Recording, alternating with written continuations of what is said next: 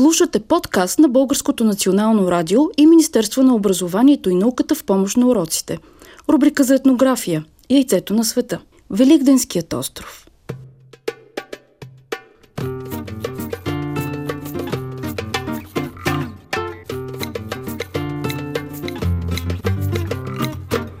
Яйцето на света.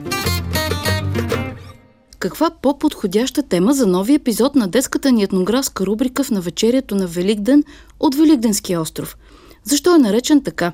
Кой го открива и какво виждат първите пътешественици стъпили на бреговете му? Гости в епизода са Вики и Андрей, с които сега ще се опитаме да намерим Великденския остров на картата на света. Знаете ли кое е най-отдалеченото населено място на Земята? Япония, Азия, Австралия или Северна Америка? Добре, сега ще ви кажа. Това е Великденския остров. Според вас, защо е наречен така? Него там много хората обожават Великден и го празнуват като рожден ден. Ти какво мислиш? аз мисля, че там са създадени обичаите за Великден. Какво намират европейците, когато попадат на Великденския Според остров? мен като тези, в които говорихме за Нова Зеландия, са като тях, рисуват се статуировки, ловуват сами риба, Да, ядат основно риба. правят си а, техни жилища, изобщо като новозеландците. Може би езика не е същи. Ти как си ги представяш? Аз си ги представям нисички с дрехи от цветя или по-скоро от листа на дървета, с а, много татуировки и без обувки. И без дрехи. Великденският остров със сигурност е едно от най-отдалечените места на Земята. Намира се в южната част на Тихия океан на повече от 3500 км западно от Чили. Островът е наречен така, защото е открит от европейците в навечерието на Великден от един холандски пътешественик и изследовател Якоб Рогевен.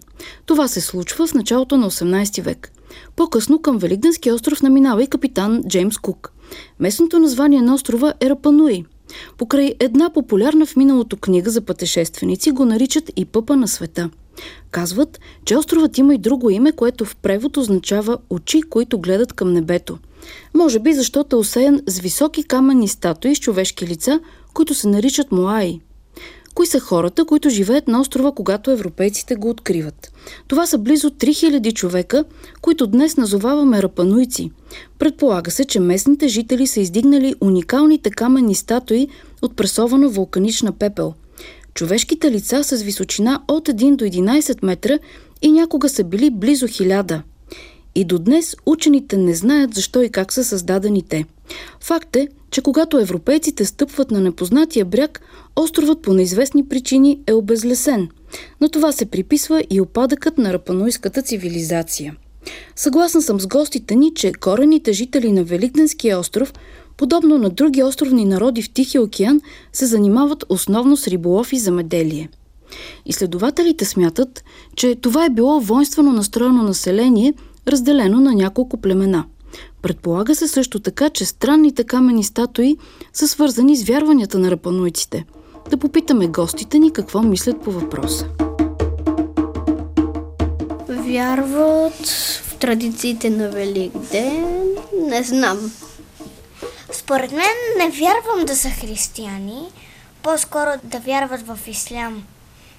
Макар, че или са християни, или са а, мисиомани, но това вече е по-точен въпрос. Те имат ли писменост? Да, мисля. Да. Да, но не на хартия, по-скоро на неща, които те са измислили, например, от кожа от животни, като парчета от дървета, които стават за писане, а мастилото, може би, от някакви растения го все едно го намират и пишат с тях. Може ли да се питам нещо, Вики, за малко? Да. Хартията не е ли дърво? Това се прави по по-специален начин хартията, а те нямат такива машини, с които да направят хартия. Коренното население на Великденския остров е почитало бога на плодородието Маке Маке, който според тяхната митология е създал човека. Моите находчиви събеседници са прави, че рапануйците имат собствена писменост. Рапануи е единственият остров в Тихия океан, чието жители са създали собствена писменост. Тя се нарича Ронго-Ронго. Състои се от графични символи, човешки фигури, риби животни, къщи и канута, които и до днес не са разчетени, въпреки изследователските усилия на много лингвисти. Ронго-Ронго има сходство с много други писмености, като египетските и китайските иероглифни системи.